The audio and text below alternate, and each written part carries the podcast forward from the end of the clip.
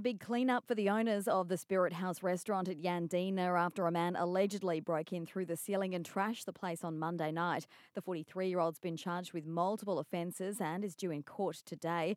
Ackland Brierty from the Spirit House tells us the restaurant will be closed for several weeks while repairs are carried out. But then it's six weeks of loss of trade. Um, you know, we've got 52 staff here as well. Luckily, we've got insurance. We're meeting with them today and we have business insurance, so their wages are covered. Sadly, another life has been lost on our roads overnight. A 17 year old man from Sippy Downs died after he was struck by a vehicle on the Bruce Highway heading north at Palmview. It happened just after 8 pm. Early investigation suggests that moments before, the victim had crashed his own car into a guardrail and then pulled over into the emergency stopping lane. He exited his car and was waiting for assistance when he was allegedly hit by another vehicle which was also heading north.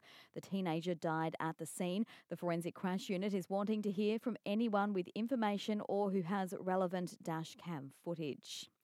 Well, after spending the past month being rehabilitated at Sea Life Sunshine Coast Aquarium, Muggle and Mossy, two green sea turtles, are being released back into the wild this morning. The pair were first cared for by staff at the Australia Zoo Wildlife Hospital before being transferred to Mooloolaba to regain their strength ahead of their return to the ocean today.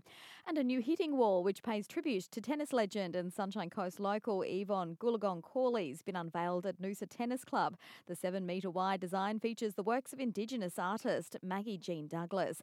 Evonne, who claimed seven Grand Slam championships, started her tennis training on a wall in her backyard. My journey with walls started even before I saw tennis courts or walls, but my walls was house walls and water tanks. And I used to hit the ball against the wall, see how many times I could hit the ball against the wall, one bounce without making a mistake, write the highest score in the dirt, come back the next day and try and beat that score.